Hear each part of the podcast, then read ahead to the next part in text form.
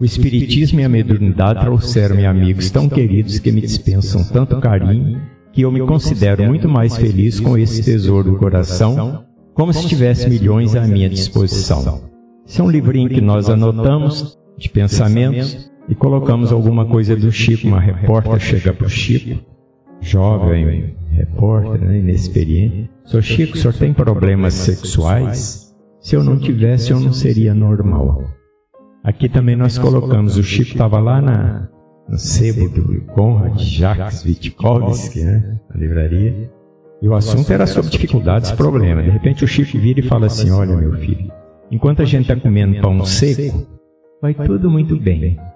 Mas na medida que a gente começa a passar uma manteiguinha, começa a complicar a vida. E é mesmo. Nós precisamos é de chicote. Se via despelelado, Aurélia Agostinho, né, Chico? Falava, nós é que nem porco que fugiu do chiqueiro. Enquanto não sentir a dor dos dentes dos cães na cacunda, a gente não acha a portinha de volta. Assim era o nosso sábio Alcivia de Espelete. Gente, André, nós vamos continuar agora contando os casos do Chico Xavier. Aquilo que você nos solicitou, se fosse possível, né? Já lembramos alguma coisa, né? Chico é inesgotável. A vida de apóstolo é assim. Então nós temos aí, André, enumeramos 22 casos. Escolha um número. Um caso desse para nós relembrar de ensinamento do Chico. Porque quando a gente ia lá, saía do Aurélio Agostinho e ia lá para o Chico, no grupo da prece, o Celso falava assim, olha, lembra bem, hein? A hora que nós chegarmos lá, o Chico até por gesto ele dá uma, uma lição para a gente. E era mesmo. Olha, o 15, ah, fim do mundo. Você não era nem nascido. Nós estávamos com o Chico na comunhão e uma senhora chegou para ele, estava eu e a Marli. Tremendo. Ah, começou nas, na, na, imprensa dizendo que o mundo ia acabar no ano 2000. Isso era em 97. E a mulher já ia morrer antes do mundo acabar, tanto medo.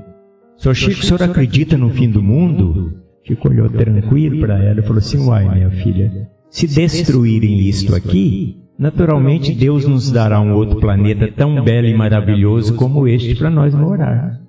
Bastou isso e a mulher saiu satisfeita. Gente, acabar o mundo é. Olha lá, clica lá né, ali, ó. Galáxias. E daí? Bilhões de trilhões de.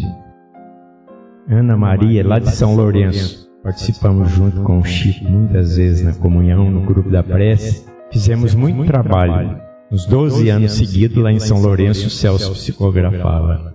Escolha um, um número, Ana. Cinco. Paciência.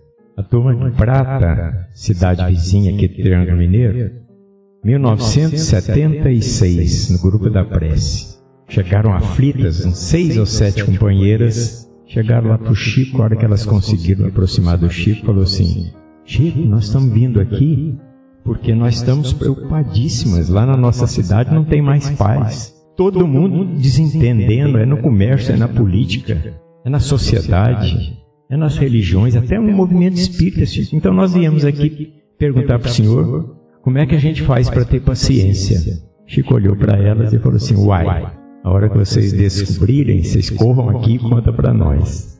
Agora tem uma lição da Mei Mei no livro Escultores de Alma, Tesouro Difícil. Corre lá e lê, gente, é sobre paciência.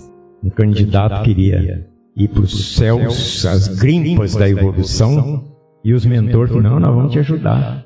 Reencarnou seis vezes, conquistou humildade, grandes conquistas. Mas aí a Memei conta que depois de, deve ter sido uns 600 anos.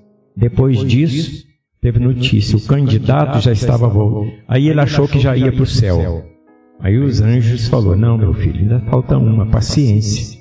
Aí eles falam assim: Já tem 800 anos que ele está indo e voltando ainda não conseguiu. Oswaldo, seis. Ah, essa é conhecidíssima, né, gente? Chico contou na Hebe, no Pinga Fogo. Vinha de Belo Horizonte para cá, de repente o avião começou a dar piruleta, ia cair. E todo mundo, o que, que acontece quando o avião está caindo? Pavor, gritaria, né? E o Chico viu e falou assim: Não, mas eu também sou filho de Deus. E botou a boca no mundo.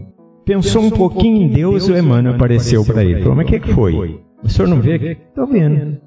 Deu aquela bronca, não? Aí virou para ele e falou, Chico, espera aí, pelo menos morra com educação. Depois que ele contou isso no Pinga Fogo, no sábado, junto com ele na comunhão, a turma perguntou para ele, Chico, mas é aquilo mesmo? Falou, é, mas eu não sei, né? Como é que morre com educação, não. O Emanuel vai ter que vir aqui fazer tudo que ele está escrevendo. Está aí já com 12, 13 anos. Gustavo, escolhe um. Três. Gato comeu passarinho. Seu avô, o Celso, estava pescando perto de patrocínio num rio lá, e na canoa surgiu uns outros pescadores, o seu Celso e tal, conversando. Aí ele contou essa para o Celso, que ele ouviu do Chico, tinha acabado de um mês. O Chico contando para a turma, e um passarinho, voo rasante, na casa dele, bateu a asinha na, na parede lá e caiu no chão. O Chico correu lá e deu uma do Oswaldo para a Silvana de fisioterapeuta uma fisioterapia do Chico, passarinho sarou. Até um carneiro. Sarou o passarinho. Voava, descia no ombro dele, na mesa, em cima do guarda-roupa. E o Chico sempre criou gatos, por causa dos ratos roeu os livros, os papéis. E uma tarde o gato jantou o passarinho do Chico. E o Chico, Gustavo, ficou muito triste com aquilo. Dizer que aquilo abalou, que ele ficou magoado, mas muito triste. À noite, a hora que ele foi orar, dormir, quem é? entra no vídeo, aparece pro Chico, o Emanuel. Uai, Chico, que é isso, meu filho? Aí contou, mas o senhor não viu? Eita. O Emanuel olhou para ele e falou assim, uai, Chico, mas interessante. Na hora do almoço eu vi o seu prato, você tinha uma asa de frango lá e você não está chorando por causa do... Luiz, escolhe uma. Doze, comer pão seco. Ah, essa nós já comentamos. Quanto a gente está comendo pão seco, tá bom. Assim começa a passar uma manteiguinha ou margarina, começa a complicar. Hein? Então escolhe outro. Escolhe outro pão. Conselho. Na época da, da chamada Revolução, né? 67, 68, 66. Um repórter jovem como você, chegou lá assustado, conversou com o Chico, veio lá de Belo Horizonte. Seu Chico, eu estou vindo aqui porque eu escrevi um artigo ó, nos militares. Tá igualzinho a turma no, nos Facebook, né? A turma do, de um, a turma do outro, ó. Então, Chico, eu escrevi um artigo. Chico ficou olhando, olhou para ele e falou assim: É, você escreveu, né? Escrevi. Sim. Chico olhou para ele e falou assim: Olha, meu filho, duas coisas que a gente só dá para os outros quando eles nos pedem: água e conselho. Deu as costas para ele, começou a atender uma mãe que tinha perdido filhos e ele saiu. Eu observei que ele ficou lá no cantinho da comunhão. Nem para despedir ele aproximou mais do Chico. Shirley, 11.